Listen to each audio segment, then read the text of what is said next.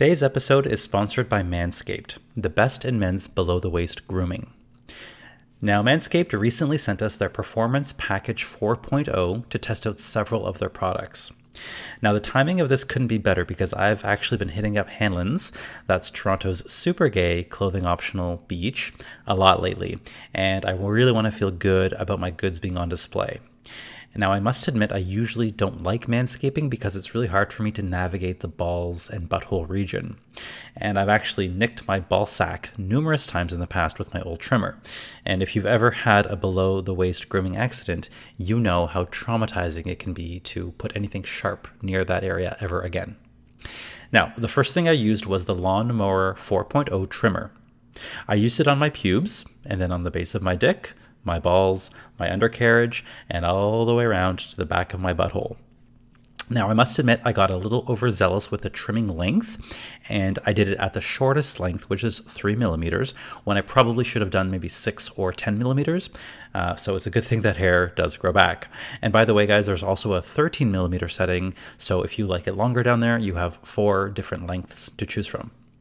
Now, I'm happy to report that I did not experience any nicks or snagged hairs, and considering that I have long, thick Italian hair down there, this is no small feat.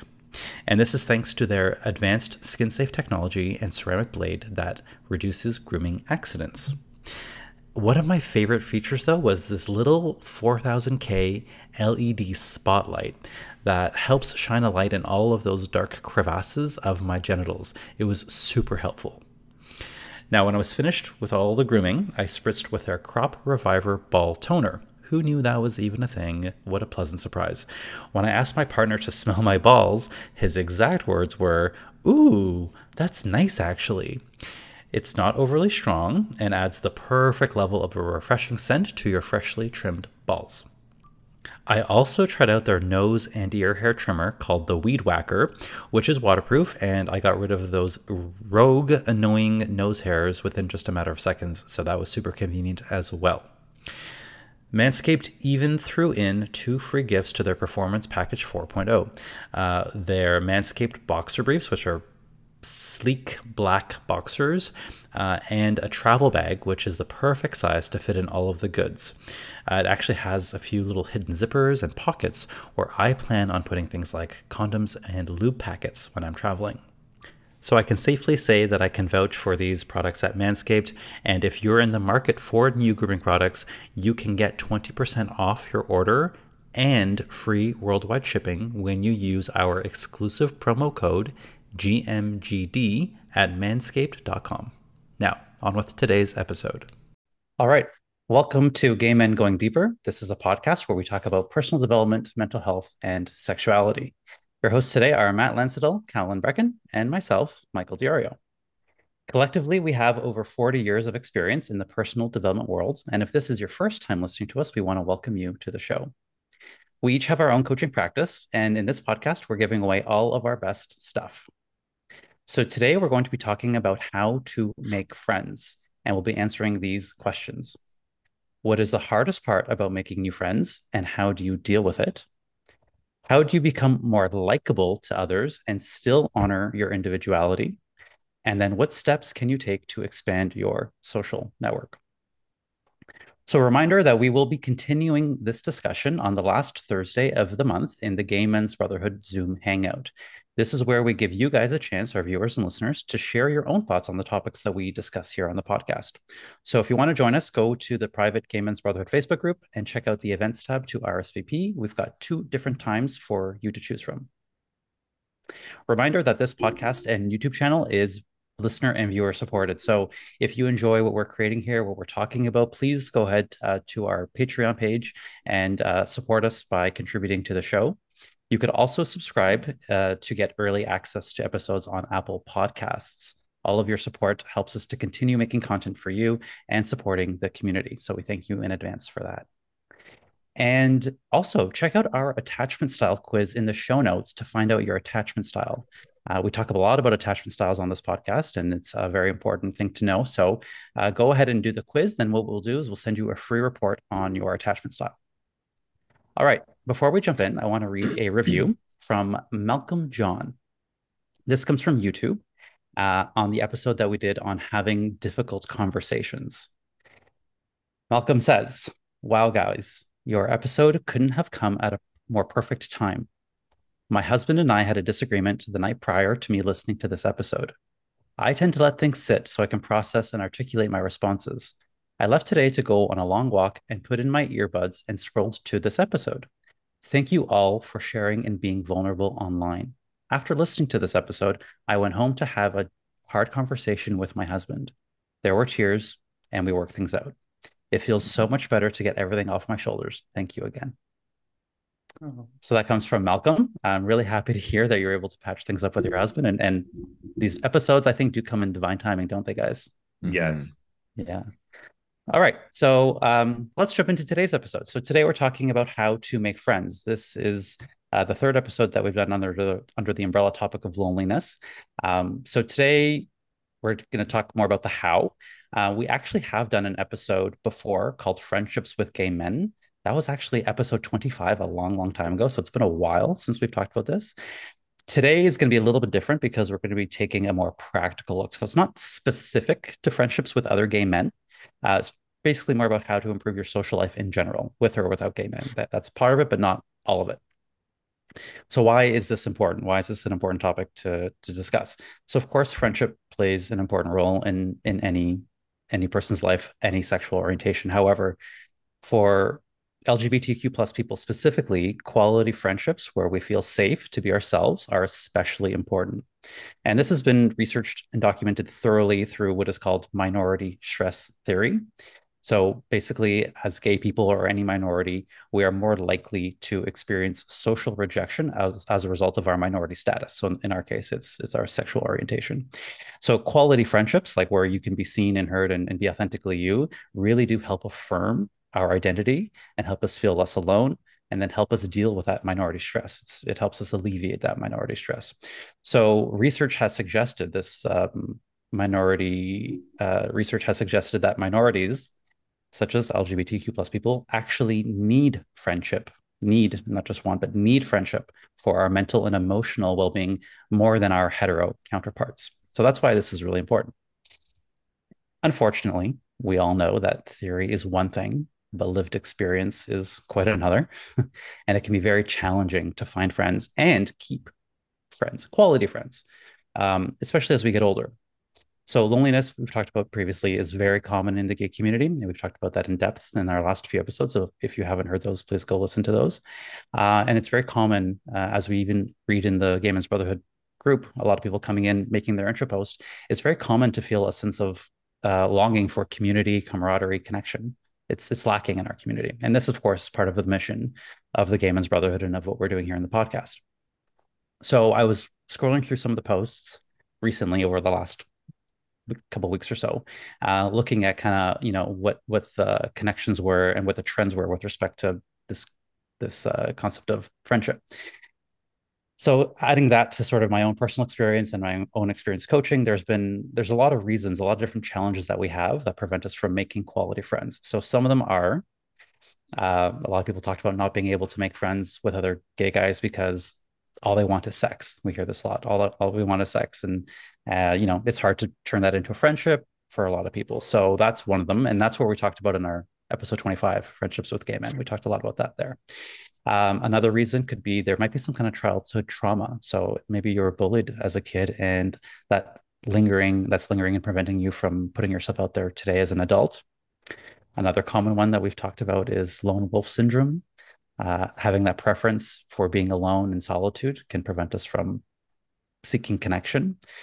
Uh, for some people, they have a generalized social anxiety. Uh, I think after COVID, I, you know, I don't know if there's research on this, but I seem to have seen more of this uh, after after COVID, after the lockdowns. Uh, I think people have a harder time connecting, or just a more, a little bit more of a social anxiety. Uh, another one that I read in the group, someone had made a post about um, being likable. And so we're going to talk about that today. That's one of the questions today. People don't believe they're likable. And if you don't believe you're likable, if you believe you're flawed, then it's going to be very difficult for you to put yourself out there and want to make true friends, right? Uh, another thing is a lack of LGBTQ plus affirming groups and communities. So there might be, you know, you might live in a rural area or in a country where you don't have that kind of support. Uh, so that could be very challenging. And then another thing for for those who are getting older, and I'll be talking about this a little bit in my shares, is people just naturally grow apart as you get older, right? So when we're in school, you kind of it's a little bit easier, you might say, to to find friends because you're there. You're you're doing this thing in common. You're seeing people every day.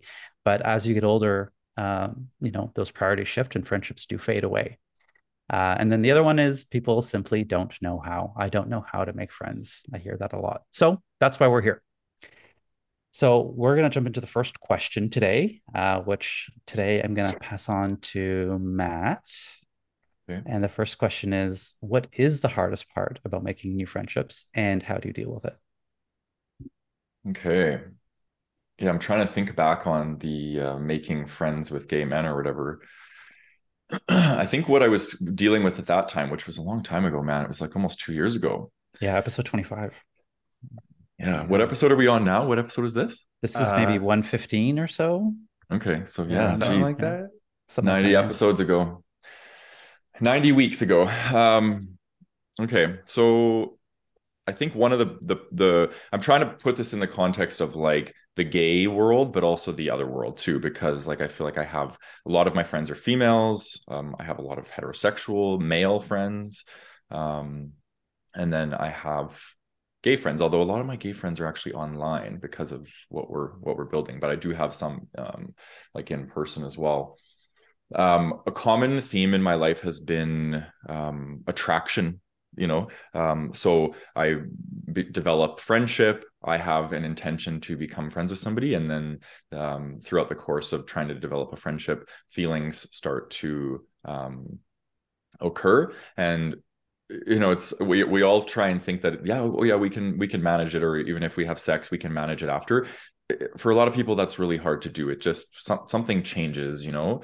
And um and if the feelings aren't mutual and there there's some form of rejection that takes place it suddenly just shifts the dynamic of the relationship where the other person might feel like they lost some power in the dynamic and there's i don't know there's just some sort of awkward dynamic that occurs.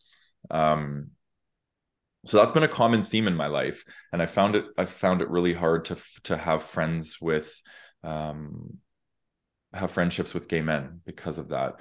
And um so usually what i'll do is at the very beginning if there's not an attraction or something i'll be very clear like so that's not like there's there's no reason for the person to develop a an attraction to me or to like you know start to play um play out that. Um so I'll do I'll say things like oh you know you're such a great friend or you know I'll I'll just plant seeds like you know and let them know that this is this is the zone that we're in and that we're operating in and I'll try my best. Or sometimes I'll just speak you know very you know authentically and say this is what's up. So um but yeah so that's been a hard thing because then i'm i'm also very like a, a very affectionate person very touchy. Um i love to talk about deep things i think sometimes that can come across as flirting or whatever. So you know i i, I don't want to have to change my nature um for people. So again always authenticity is is the best approach here. Um so that's one of them. Um something I experience eh, and I have since I was younger. I've talked about this in, in pretty much a lot of episodes, um, but just feeling different. You know, um, being gay is definitely an aspect of being different. But I think, again, just being a sensitive person and an intuitive person in general, it just makes you different. You see the world differently. Um, a lot of people don't resonate with um, either my energy or um, my thoughts my ideologies and that's been a big barrier for me. So compatibility is one of them um, and i would say a lack of depth and and that's not a that's not a qualifying statement. I'm not saying that people it's it's a measurement of like people who have more depth are better somehow better than people who don't. But for me i just know that i need to be around people who have that depth and i define depth as people who are more on the spectrum of philosophical um, spiritual. They love to talk about psychology, um, these sorts of things, because this is the arena I play in, and I love it. You know, I'm not a small talk kind of person, so um, that would be something for me. And, and I, I struggle putting myself in situations where there is a lot of that. So like going to events where there's going to be a lot of small talk, and you're bouncing around from group to group, just like skimming the surface of who you are and kind of talking about really light things. It's just it's not an area i thrive. Um, so that's definitely um, i guess limits certain environments that are uh, that set me up for success i guess is how i'll put it.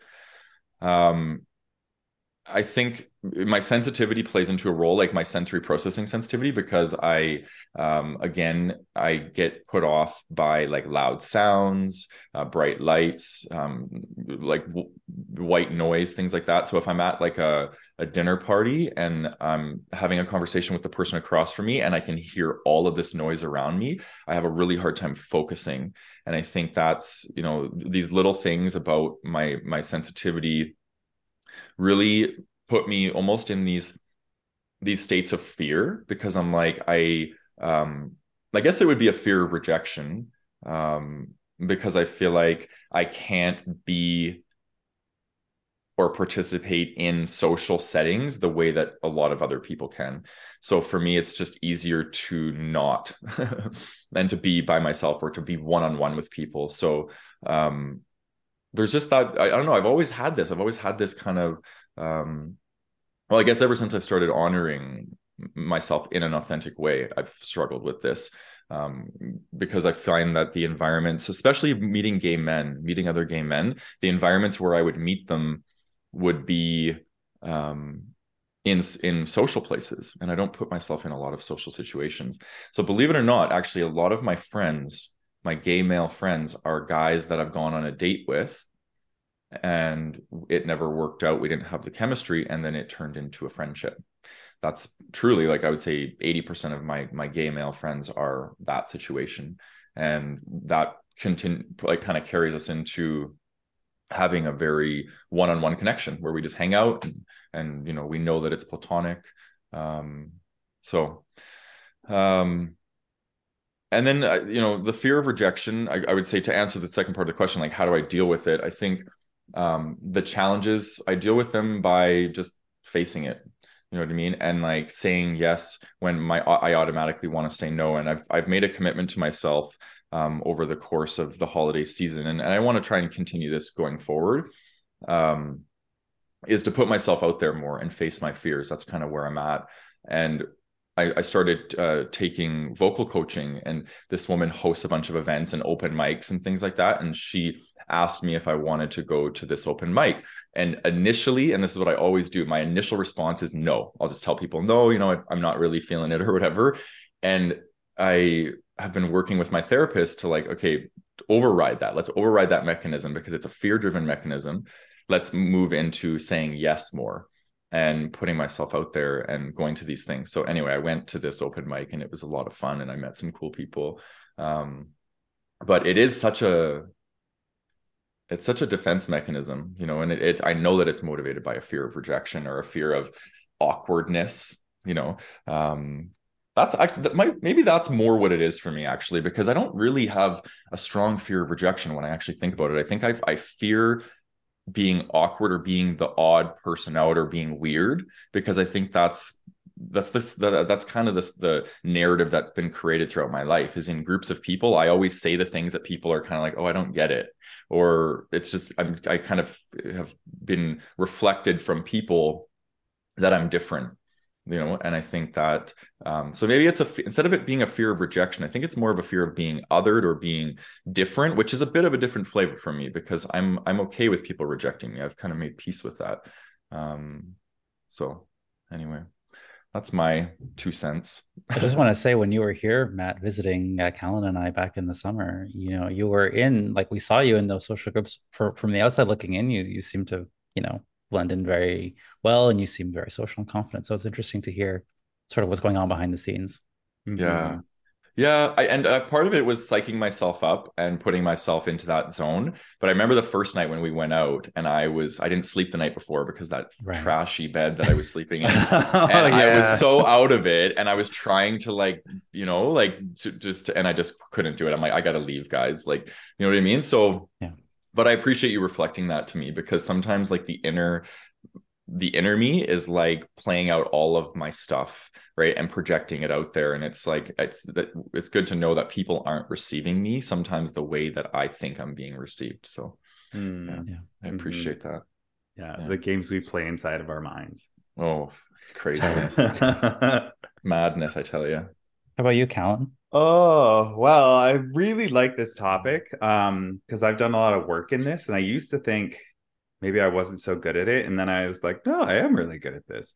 Um so, you know, one of the hardest parts um that I think overall I'm going to kind of talk maybe more generally for like people um about just making new friends is that we can get um we can a as we get older we get really weary uh, especially if we've been burned before from past relationships, like friendship relationships. Um, mm-hmm. And then we can also fall into like our routines. And when you fall into a deep routine, it's so hard to kick yourself out of it. That's why people don't go to the gym when they say they're going to go to the gym and do these other things because your brain likes that routine. It likes the lazy brain and it doesn't like to think. And doing new things means your brain has to think and your brain wants to protect you and keep you safe. So it's like, no, do the routine because I understand that. I know that that's safe this other thing mm-hmm. over here is not safe. And so going out, making new friends and being social, especially if you haven't for a really long time, is breaking out of that routine. And thus it's not safe to do that. And I find a lot of people can get into that. And that's why we've noticed it after the pandemic, where people are like, oh my God, this has been my routine for so long. I don't know how to do this anymore. It's no longer safe anymore because I don't have the the uh remembrance of how easy it used to be to just go and hang out. Um, and so tracking back to that first part of like, you know, people being weary from being burnt before, I've had friendships in my life that were like over a decade long. And then just out of the blue, the person's like, I want you out of my life. And there's no trigger points, there's no like specific incidences to look back on and go, okay, like where is this coming from? And part of it is people just move on and people, you know, grow up and things change and people evolve.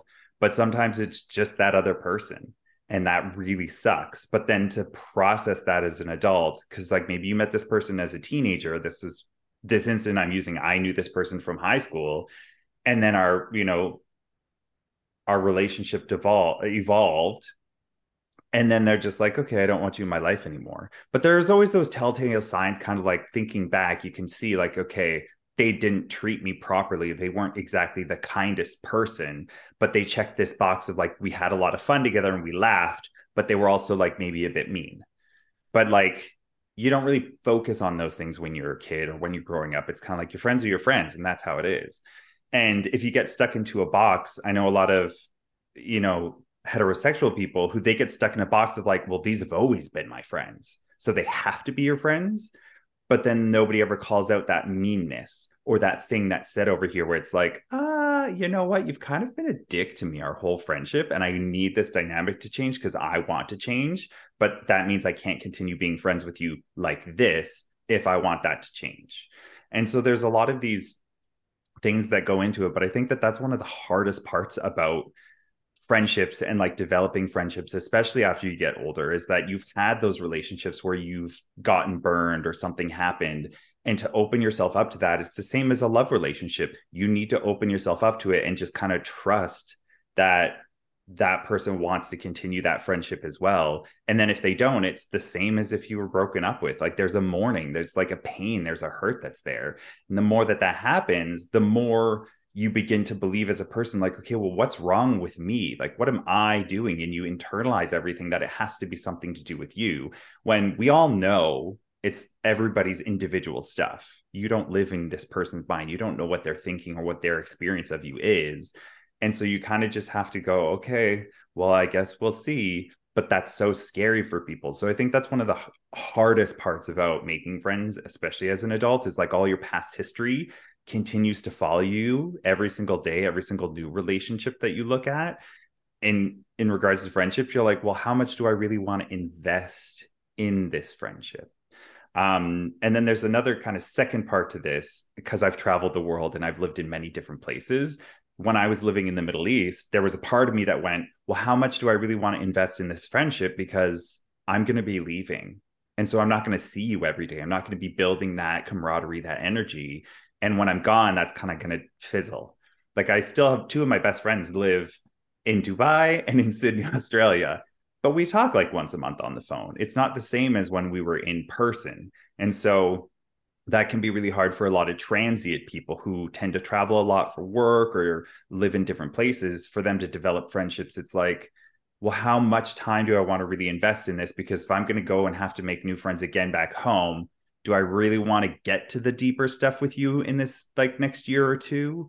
Or do I want to just keep it topical so it's a little bit easier for when I have to go? Um, so yeah, those are just a couple of experiences and thoughts that I have on what the hardest part about making friends is. But I'm really curious as to your thoughts on this, Michael. Yeah, that's um you, you touched a little bit on on what I wanted to share as well about, you know, as I as I get older, I think the question I'm going to answer it very personally. I can take the opposite take. You answered it kind of generally. I'll, I'll speak to my experience now. Uh, so in my 20s, the issue, the hardest part about friendships was, you know, just wanting to fit in and wanting to be liked. I just moved to Toronto, you know, new to the gay scene, all that good stuff, and wanting to like be part of it. And then in my 30s, that's where it became more of wanting to be a deeper connection. So uh, wanting like that authenticity, wanting to be like like what I was saying at the beginning, um, you know, wanting to have those conversations about things that most people, most at least most gay guys in my circle at the time, didn't want to talk about or just had no interest in finding those deeper connections, either with friends that I already had or eating or meeting new people. But now I'm in my late 30s. Uh, getting closer to 40. And I would say this is probably the easiest it's ever been for me to make friends which is not common, I understand, but I think it speaks to a lot of the the work that I've done over the last 10 years on myself, more than that. Uh, you know, focusing on who I am authentically and be, really building that authentic sense of self, focusing more on belonging over fitting in. Um, creating healthy boundaries. So, you know, knowing the people that I do want in my social circle, but also knowing the ones I don't, and and maintaining that. Um, knowing my own needs and wants around connection. So, you know, who who do I want in my social circle and why? Uh, nurturing those relationships, not settling for less. Um, so all that good stuff. Plus, I think it's also important to nurture the friendships I do have and value the most. It's really easy to take friendship for granted. I've I've I've learned in my life. Um, you know, we focus a lot and we talk a lot about like, you know, the the work it takes to have a romantic relationship and nurturing that and all that good stuff but also the same could apply for a friendship and it has in my case um, you know some of my best friends have been there for 15 20 years at this point but it wasn't always easy we have to actively nurture that at times so the results now as I look at my social circle, I'm very proud and blessed to say that I have an amazing social circle. But I want to reiterate it's not by accident, it's very much by design.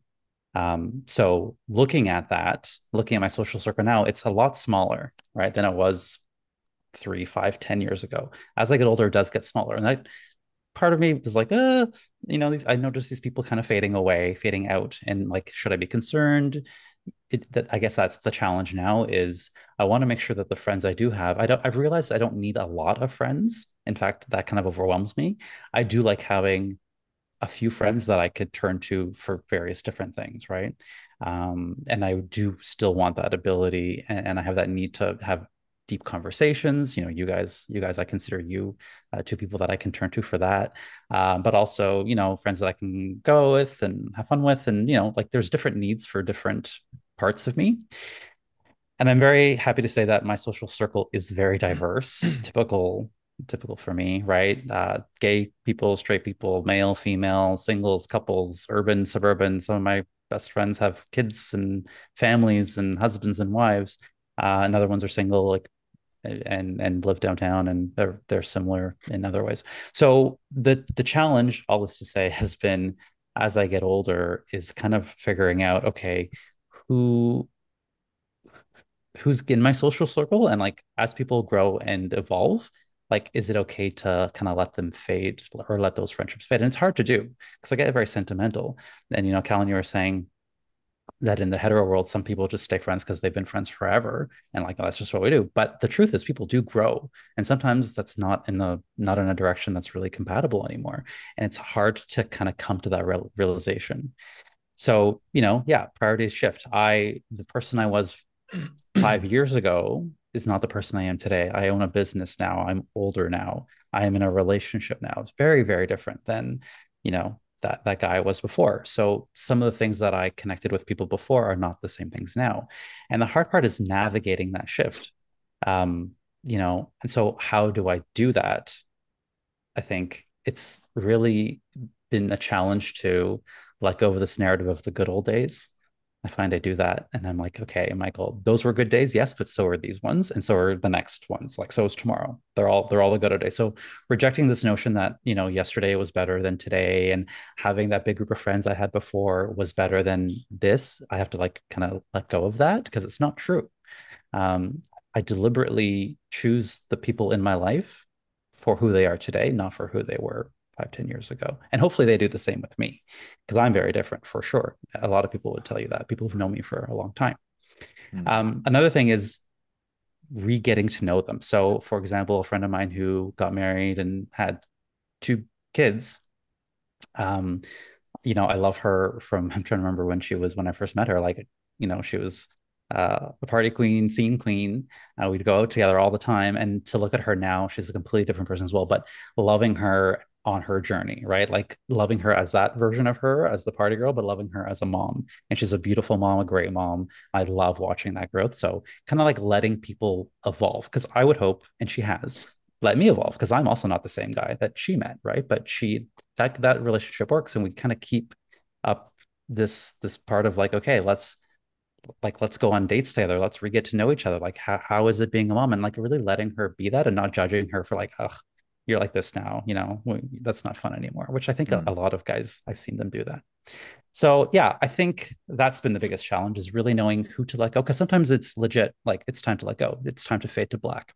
And something that i often use is the uh, the reason season or lifetime. I forget exactly who came up with this but it's the notion that people come into your life for either a reason a season or a lifetime. If it's a reason usually it's a short-lived something externally that brings you together for the benefit uh, of whatever that reason is. Uh, sometimes it's a season. So this is someone who's in your life, maybe through a particular phase of your life and serves that season, but eventually that ends. And then there's the the people that are with you for a lifetime. And uh, it's it's okay if a relationship or a friendship doesn't last a lifetime. That's totally okay. I think it's important that we also know that that shouldn't like the the success of a friendship, just like a relationship, should not be determined by its length, but maybe how powerful it was when you had it. So that's yeah, that's my answer. I don't know if I answered the question, but that's that's where I'm at with my friendships now. I love it. so I want to. The next question is an important one, and I, I want to preface it before I ask. And we'll do the same order. We'll do Matt first, but um, so this one's about likability, and this came up because, as I said, I was going through posts in the Gay Men's Brotherhood Facebook group, and I awarded this question just so. so likability, first of all, is a vague trait that describes just the, the you know being well liked by others, being gener- generally well liked. Now, there are many different traits that can make someone likable. Some examples are authenticity, charisma, confidence, humorous, kind, empathetic, and so on. These are the common ones. Um, but there's a very fine line between embodying these traits for real and then trying to wear them as a mask to be perceived as likable. So that's where this question's coming from. And I'm really curious to hear what you guys have to say. So, how can you become more likable to others and still honor your individuality? And actually, I have a bonus part B to this. um, I want to know, out of curiosity, what to you guys makes someone likable? So, what makes someone likable to you? What are some of those traits? Charisma, uniqueness, nerve, and talent. yes. That's awesome. Yeah. I want to play I want to play a clip actually before I go on to my ramble because you guys both said it and I was like should I share this and then Michael you said the exact thing that this person says which is about the reason the season and the lifetime. Yes. So this is a, an excerpt an excerpt it's just um 50 seconds long from Tyler Perry who is a um, an American pastor preacher. So, anyways, I'll play it so you guys can hear what yeah. he says because it's really really touching. It's very inspirational. if I can leave you with anything, I want to leave you with this. Hear me clearly when I say this. There are people who come in your life sometimes to be there for a season. They weren't meant to be there always. Sometimes we find ourselves hooked up with people that we think are there for a lifetime, but they were only supposed to be there for a season. There are people who come in your life like boosters for a rocket. If you ever watch a rocket go into space, the boosters fall off when it reaches a certain altitude.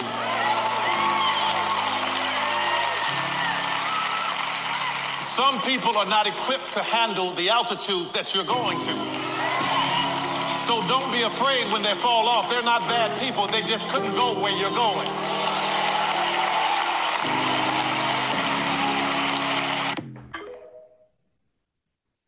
I love that. And I love him. He's that's the actor who does Medina, right? I'm not sure. I've never really discovered much of him. I just saw some, my friend sent that to oh. me. Oh no, So- I'm pretty sure he's the actor who's like he plays Medina and like he's like knows Oprah and like done does, Okay. does tons of charity work. Like, yeah, he's a great guy. Okay, yeah, huge audience. Like there was like a massive audience at his thing. So obviously he's quite popular.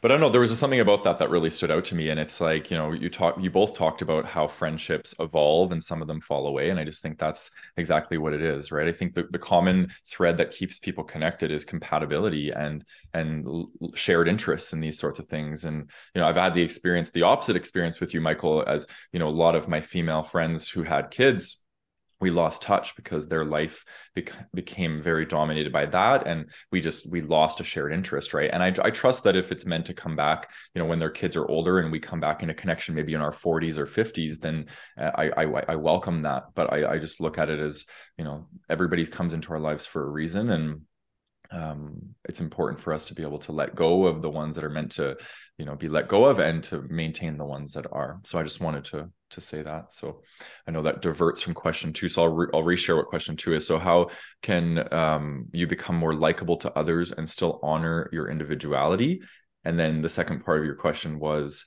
how can or what what makes other people likable to us Yeah, I want to for, for you guys personally. Yeah, what what what are the traits that make someone likable to you? Okay.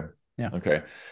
So it was interesting what came up when I read this question because I was like, the word likable, it, it brought up something in me. I was like, it kind of triggered me actually. Like it activated something. And I was like, oh, like that's completely the opposite of what I'm wanting to do. And I think the trigger was because that's what I did for a lot of my life. I played the fitting in game and I I, I masqueraded as somebody that was likable and I was all love and light and I was spiritually bypassing and I was, you know, I, I wanted people to like me because I didn't I couldn't tolerate somebody not liking me because it it it touched on the part of me that I didn't like about myself, right?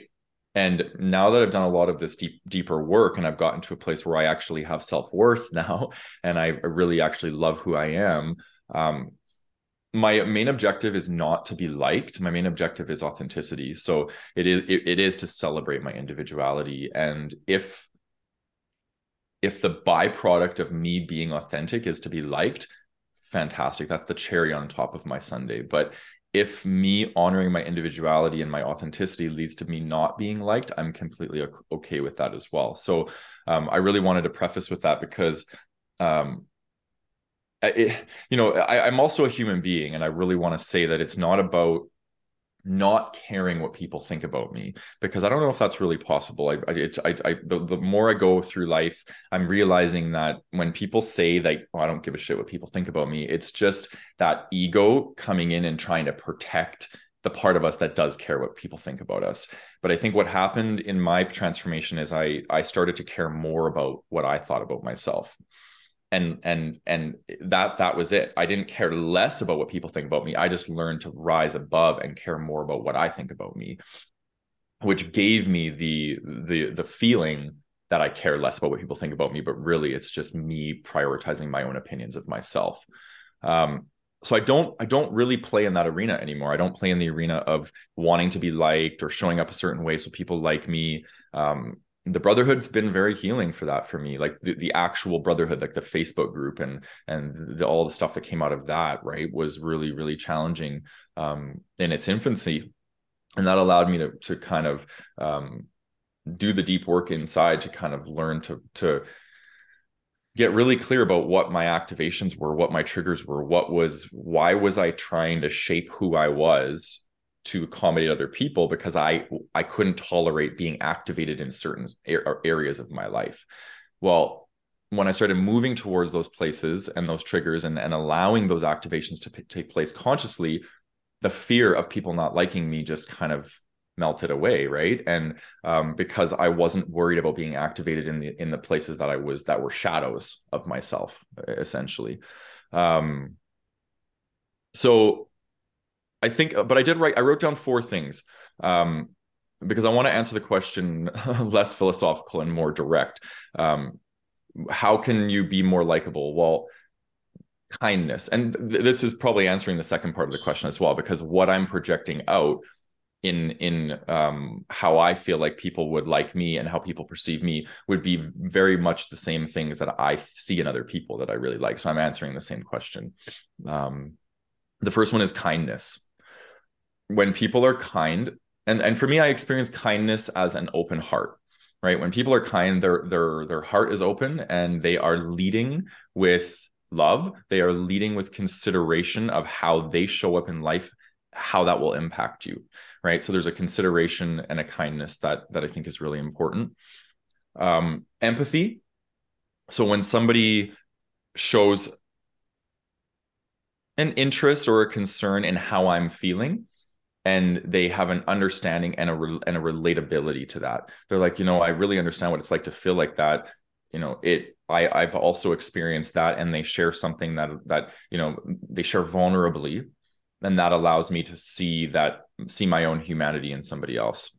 Um, that's the power of empathy. And i think that's something that's lacking in such a big way in our world.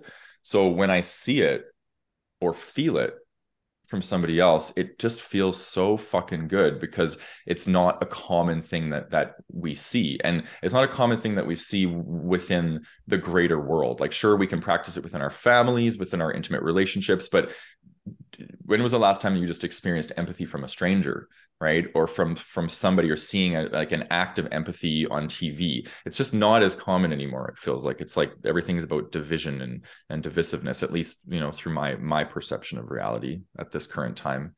Um the other one is curiosity.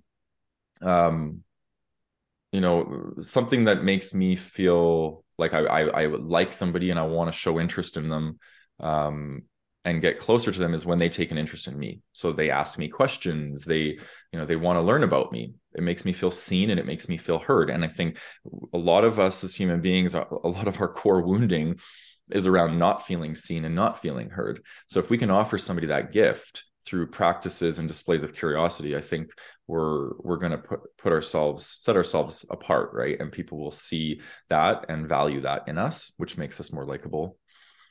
And then the king cobra of them all, in my opinion, is humility. It is it's something I've struggled with in a lot of my life because I, I viewed humility as a weakness. My ego was confused, and just in the last few years, I've I've really learned how to um, tame my ego more, give up control, be more flexible, and the result has been more humility. And I find that it's it's um it's very received by people. They they like that. They like the fact that because when somebody's not humble they're arrogant they come into a space and they they take up they take up space aggressively. And it makes other people feel like they can't bring forward themselves because there's too much space being taken up with aggression or with ego. So humility is about like occupying your space but not reaching into other people's space right? That's how i experience it. So it's like okay we're all going to own our space and we're all going to have a seat at the table and we're all going to listen to each other right? I think humility is the listener in us. And uh, again when people practice humility it really um, it's an attractive quality. And romantically it's a very sexy quality. I find a, a, a humble man to be very very sexy. Yeah.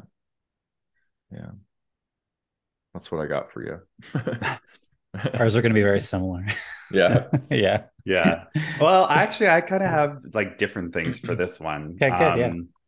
So, but I do like, I do resonate on a lot of what you said, Matt. Um, I think I just worded them differently.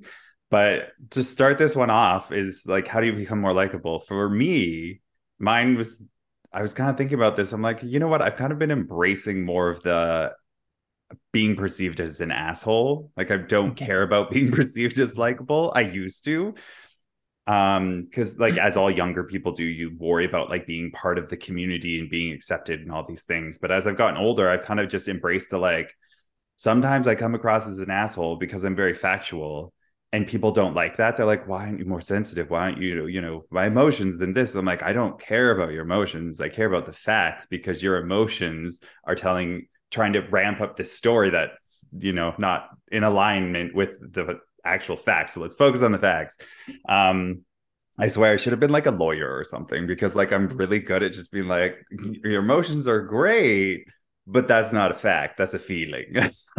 um, and then in saying that though is that realizing because matt you were kind of talking about earlier about like you know how people perceive you and all these things and realizing that if i'm in an asshole mood or experiencing that that we are multifaceted people and we have many layers and it's okay because i'm not always an asshole. I'm also very kind and caring and i listen and i'm empathetic and i'm also these things so it's not just i am this one thing it's i can experience this experience and i can also experience being you know vulnerable and gentle and kind and all of those things as well and i think people get stuck in the like I can only be one or the other or I have to be this or the other and it's allowing yourself to breathe into the space of being that multifaceted human being and having those different experiences because mm-hmm. that's who we are we are a messy fucked up social creature and just part of the journey. And so I really got to a place where I had to just be okay with that. Um and Matt, you actually helped me being, you know, when you said about the like being okay with being the villain in somebody else's story, like that really helped me just be like, you know what, it is okay. Um, but in regards to like actually how to become a good or how to become more likable to people in like literal terms, I know for me, the things that I really like about other people is the same things that I see in myself that I try and also share with other people. So, you know, things like listening more than you're talking and not just like listening because you're like, oh, I have to listen, but genuinely listening, like actively listening to the person. That means like looking them in the eye and like taking in what they're saying and then thinking about it and then asking a question about it or being inquisitive about it or something to recognize that you're paying attention and that's what you were saying matt like being seen that helps somebody be seen. And i love doing that for others. And thus i also love having it done for me. And that is really where energy starts to exchange with me where i'm like oh my god this person's genuinely listening and like engaged in this conversation this is the best of the best of the best. Um and that's things like looking at the person in the eye and you know i go off a lot of physical characteristics when i'm engaging with somebody because if somebody's fidgeting and can't look at me in the eye when they're trying to have a conversation when i'm having a conversation that's a trigger point to me saying that they're like that's not a capability of theirs.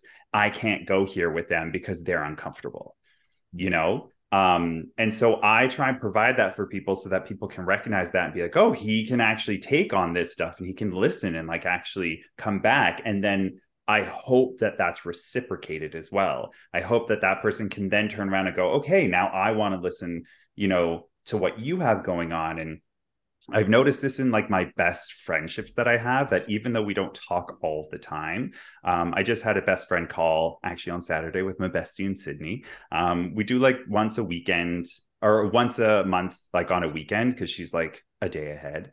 Um, but what we do is one of us we'll kind of start the conversation and it'll be like okay this is about her time. And she'll go off on all the things that's going on and like all the new stuff and fill me in and i'll listen and actively engage and be really excited and focused. And then there'll become there'll come like a natural time where the conversation then shifts where she recognizes that it's like okay i've i've been seen i recognize that i'm happy i'm fulfilled. Now it's time for me to then give this to the other person who and then it turns to me and i share about what's going on and all this stuff and she's empathetic and she's there and so for me, that's what a really great conversation and catch up with somebody is, is that both of you are there to both be seen, but then also see the other person and recognize that that's the exchange that goes on. And that happens naturally in those, you know, really good friendships.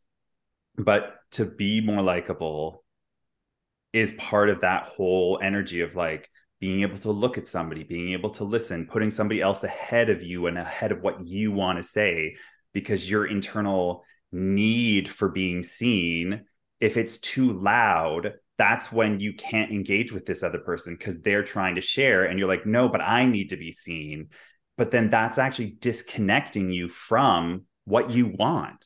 And if you could engage with that person and see them, you're not always going to get it back.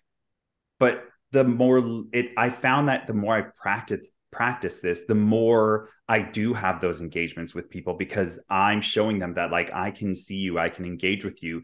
And thus then they start reciprocating. And maybe it just takes some time to get there. But eventually the ones who are, you know, you want to get there with will get there if you put in the time.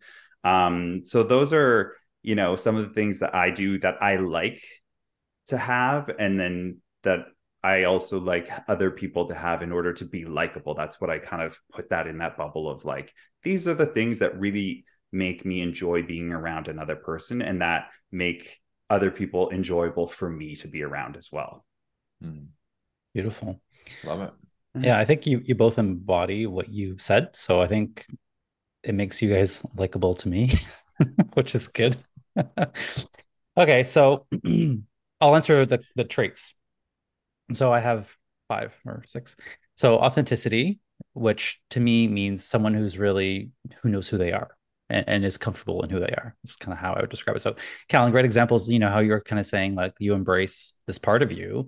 You know, like I love that. I love that you kind of know who you are. To me, that's that's a nice quality. Like you're not going to bullshit me, and I know that. Um, the second one I have is funny enough, Matt's the same as yours, humility. Mm.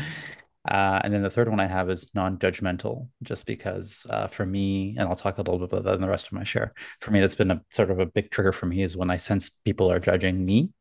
Um, I just hate that feeling. Um, kindness, uh, someone who's very easygoing. I get along really well with people who are easygoing and super chill uh, because I'm like I don't get ruffled very much. It's very rare to see me ruffled. Um, and then the other one was witty because you know who doesn't love a good witty, a little bit of wit and humor. Yes. I love to laugh okay, so let let's then talk about this this likability. So again, this is this is a really fun question because I think you know similar to you, Matt, that, that word does did trigger me a little bit uh, for the same reasons as you. So I won't go into that again. But I want to say this though, like there is a difference between wanting to be likable for others. I mean, by definition, that's what it is, but also wanting yourself to like the way I think of it is like, hey, I'm going to try to improve this social skill. I want to improve my social skills. Uh, yes, of course, the benefit will be to other people, of course, but most, first and foremost, for yourself, right? You want to be more likable for yourself first. And then, of course, the byproduct is going to be other people are going to find you likable as well.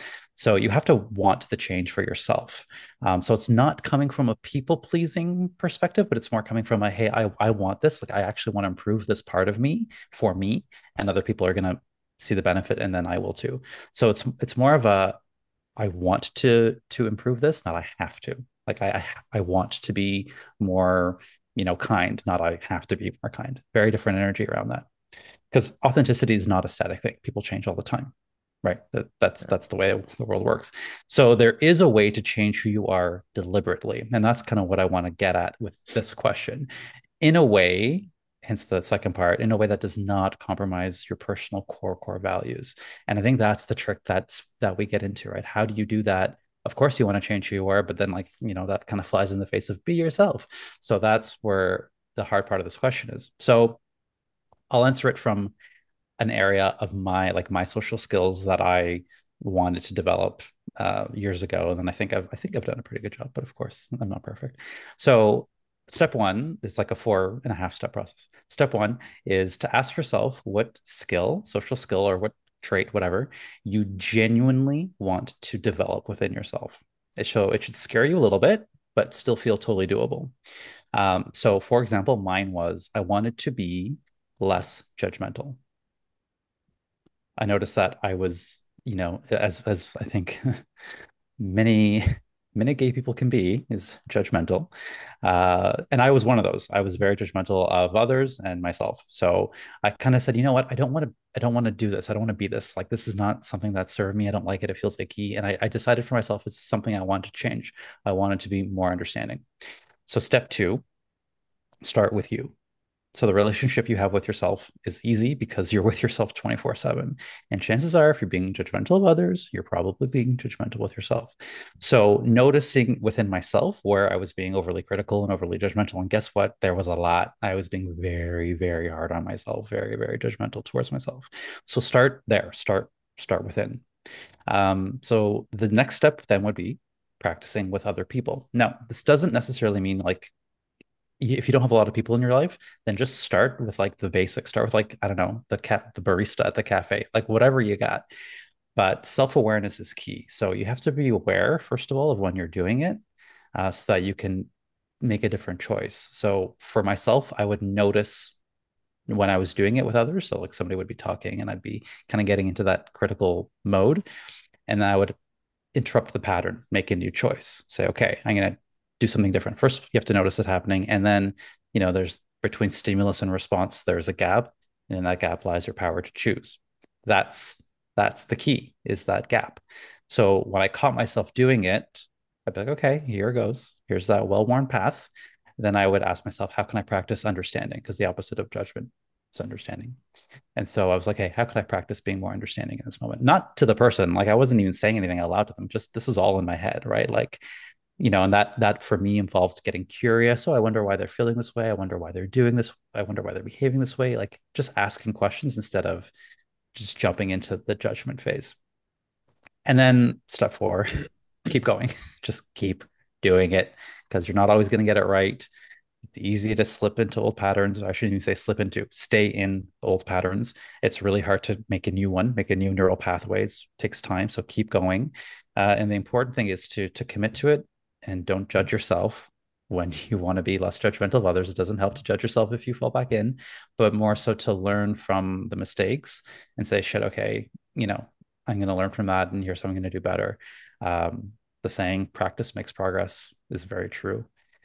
And I will say for for the judgment piece, for me at least, it actually was very helpful to apologize where appropriate. So if I was extremely critical or judgmental of a friend or a loved one or someone that I cared about, it would help for me to like own that and say, hey, listen, like, you know, when we spoke on when we spoke the other day, I realized that what I said was really critical and I just want to apologize.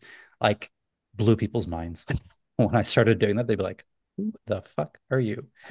Um, but now, I mean, I I I think I, I'm pretty confident in saying that I judge people a lot, lot less. I judge myself still sometimes, but a lot, lot less than I used to. And I've made a bit more room. So that's what I mean when, you know, when I say wanting to change an aspect of you, like being more likable. Like I think people who are judgmental are not very likable personally. Um, so there's a way to do it where you do it for yourself. And of course, everyone else benefits. Now, there's a bonus step five, which is to surround yourself with people like-minded people. So if you want to be less judgmental, you know, don't hang out with people who who are. Try to hang out with people who are understanding and expose yourself to that. Now, this can be hard to do if you know you're kind of a byproduct of the people you hang out with. So if everyone else in your friend group is judgmental, of course, it's going to be really hard to do that. So this kind of brings us to our final question, which is what steps can you take to expand your social network? So we'll start off with Matt. Okay. Yeah, I like that. I like your little five step process. That was really, really powerful.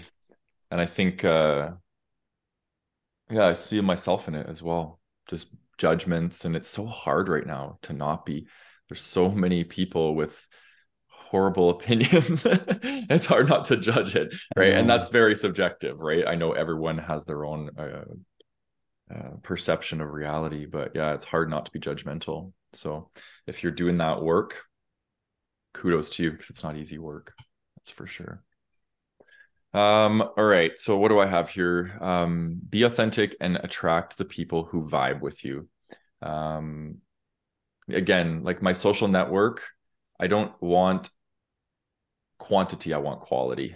And the only way I can have quality in my social network is to be authentic, right? Because when I'm authentic and I'm representing myself for who I who I am, then I get the same people back right? Um, because the energy attracts energy. So if I'm embodied and I'm being authentic in an energetic expression of who I am, then that will just draw people in. We're all energetic creatures, right? So we're drawn towards people who embody either energy that we are or energy that, that we want to become. and i think that's really powerful so um, and then on top of that i would say speak your truth speak my truth that's really everything to me like what, what, do i have if i don't have my truth? If i'm dishonoring myself and abandoning myself left right and center who am i? What do i have right?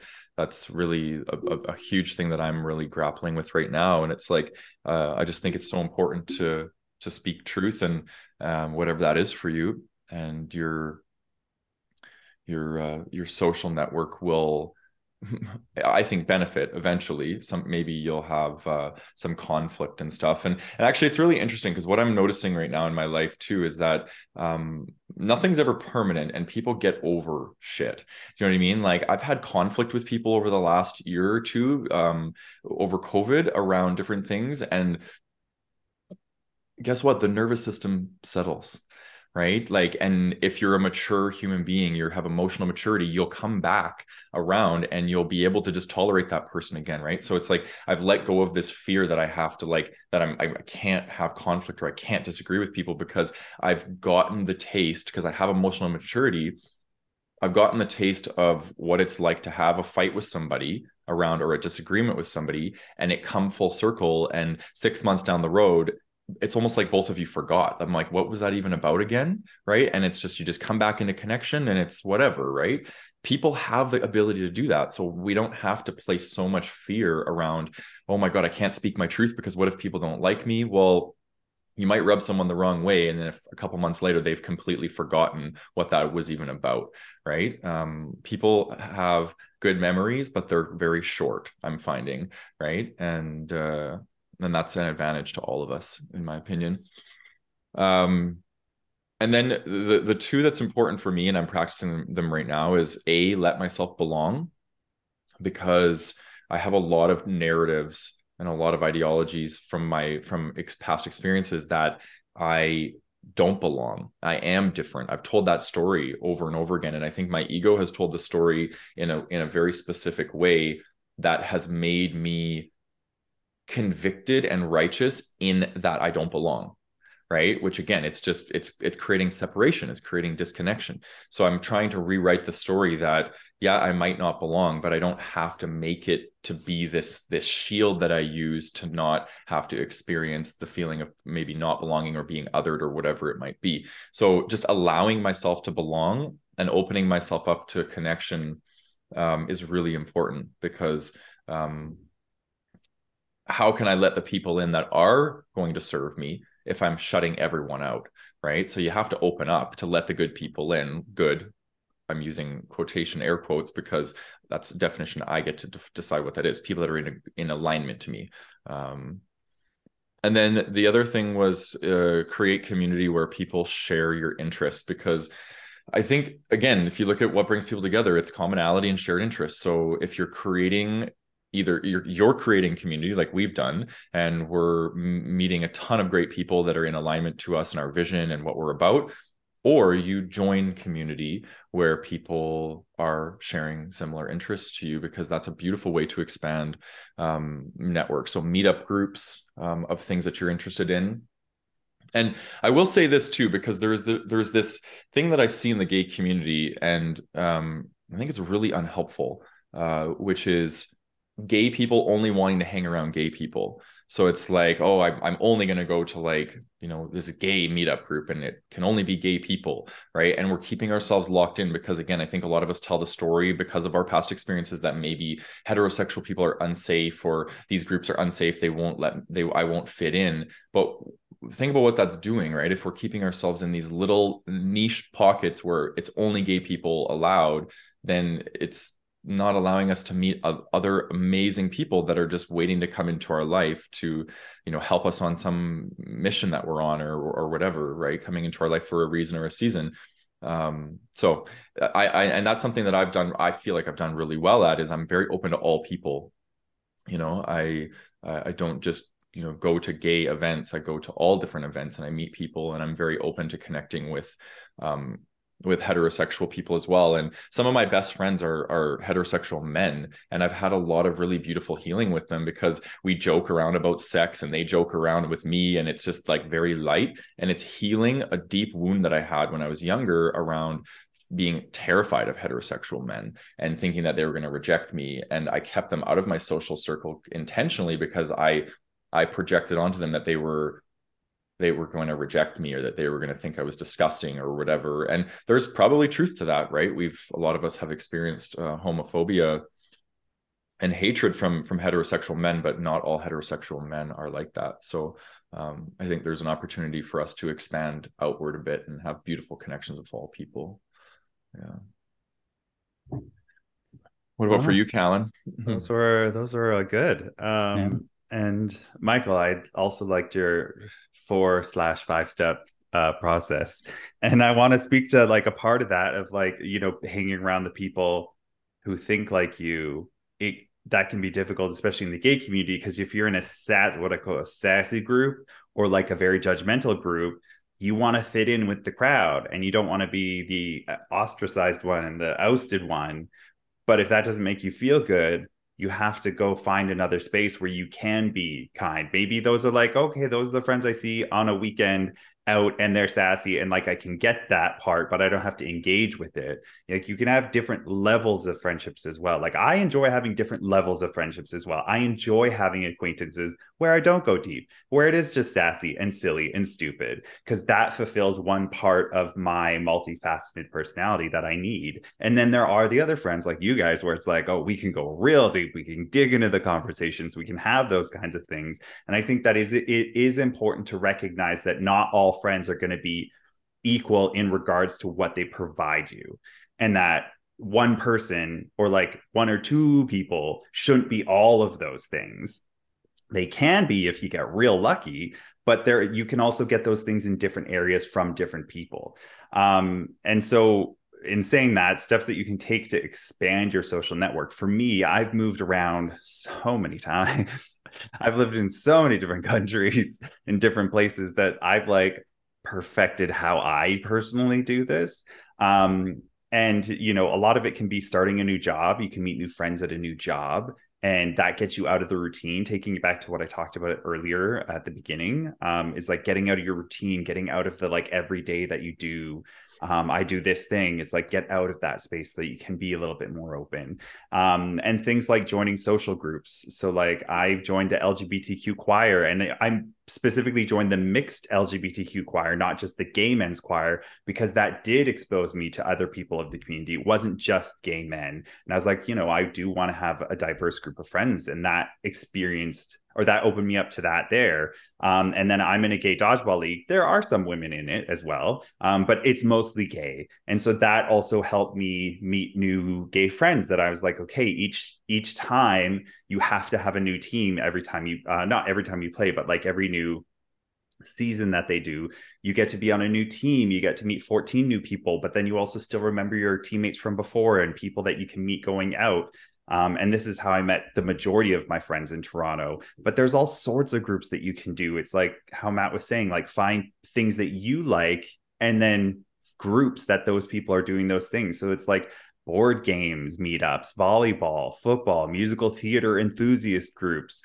book reading groups, uh, like literally anything that you find interest in you can go out there and find some sort of a meetup or some sort of a group online or something that can connect you to that that then you can start going down and discovering those people. And sometimes it's going to be out and about. Sometimes it's going to be online like how our group is online. Um, and then you know at least you know you have one thing in common with these people so there's a connector there and then that's how friendships can go because if you get stuck in this routine of like fear and like oh this is the way it is i'm just going to keep myself small and this is going to keep me safe that's not going to expose you to all these opportunities of growth and meeting people and these beautiful relationships and friendships that can come about this but you have to get out of that routine and out of that regular thing and We've not mentioned this in the whole episode, but this is literally our last episode of 2023. Like it is the new year after this. And so mm. you can go into the new year with this mentality of like, I personally, 2023 for me, I'm labeling labeling it the year of fear. Um, and I'm going to be doing every time I have fear come up, or like, even though it's I don't say it's fear, but I recognize it being like, oh no, the reason really is that I'm afraid.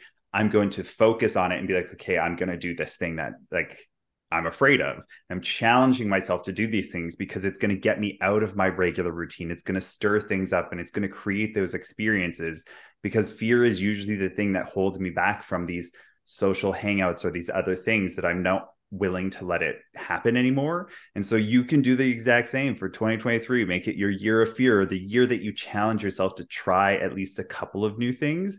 Because once you do it once and you get some positive feedback, you can do it again and again and again. And that's what really makes it so much easier because it's like imagine playing an instrument. You're not going to be great at it the first time you try. You're going to suck so bad. You have to keep going again and again and again and again and again. And what people don't recognize is that same principle applies to your personal life and making friends and going out there. It's not easy for you because you don't do it on a regular basis. You have to do it and push yourself and challenge yourself. And it does become easier, but it's not going to become easier until you do the thing. Um, and that's the really hard part for people is to get out of that cycle of doing the same thing every day all the time mm-hmm. um, so yeah switch up your routine try a couple new things take a different w- walk that you don't usually go on go in a different direction go to a different grocery store like switch things up a little bit and then that could lead to then branching out and trying these social groups and other stuff like that but that's how i would suggest people expand their mm. their social networks Y'all had both such great tips. I have nothing left. Those are awesome. And yeah, I, I, I want like go back and, and listen to that again and underline it. But I think this whole episode has has had tips, you know, throughout it. But um, I guess all I would add is uh, quit the confusion. You know, so I don't want to hear. I don't know how. I think we do know how. We just don't want to do it. mm-hmm. uh, that's a big piece of it. So a little bit of tough love. Don't say I don't know how we've just given you so many ideas and options. There's likely, if you're still feeling trepidation, it's likely what Callan just said. There's probably a little bit of fear there, um, but be all in, right? Like be awkward. Let it be awkward. Let it be weird. You're not going to get along with everyone, but at least you know put yourself out there. It's, this sounds like the dating episode we had. It's it's really the same mm-hmm. idea, right? Like mm-hmm. you have to be willing to put yourself out there. Yes, it's going to be a little bit uncomfortable. Yes, it's going to be a little bit weird, but would it be an episode of our show if I didn't say embrace the discomfort? Actually, I would add one more thing. Sometimes it's easier than we make it out to be. So, like, always, always. Yeah. Often I'm thinking like, oh, I have to go out to meet new friends, but sometimes the answer is like right in front of you. You might already have someone in your circle. Maybe they're just an acquaintance or someone in the periphery who could very well be like someone that you really, really connect with, but they're just you haven't really got to know them, or they're just kind of there. Maybe they're just a friend of a friend of a friend, right? So sometimes look at the circle you already have. Maybe there's someone already there. So I guess that's hmm. the last thing I'd add. Mm-hmm. Any last words from you guys? Happy New Year to everybody. yes. It's gonna yeah. be 2023. And this is what we started this in 2020. Yeah. So our third year, going into the third year of podcasting. Yeah. Yeah. Boom, mic drop for us. Yeah, that's amazing. And uh, when does this air? The like just a few days before New Year's? Yeah, this is it's yeah. the 20, I believe Ninth. the 29th. Yes. Yeah. Yeah. So thank you everyone and for joining us for the last year, two years, however long you've been with us. Yeah. yeah, it's been quite the journey. Yeah. and we got some awesome stuff. stuff coming up next year. So uh, mm-hmm. in the next episode, we'll be talking a little bit more about that. Okay, guys, any last thoughts? Nope. All right. Love rainbows. All right. Well, happy new year, everyone. Hope you had a beautiful holiday. Thank you for tuning in today. Uh, if you like what you heard, please go ahead and give us a wonderful review and leave us five stars. We'll be reading the reviews on our future episodes. Uh, and again, check out the show notes to get the attachment style quiz to learn how you can support the show and also join us in the Zoom Hangout on the last Thursday of the month. Once again, a big thank you to my lovely co hosts, Matt and Callan. Thank you for sharing your time and wisdom, and we'll see you guys next time.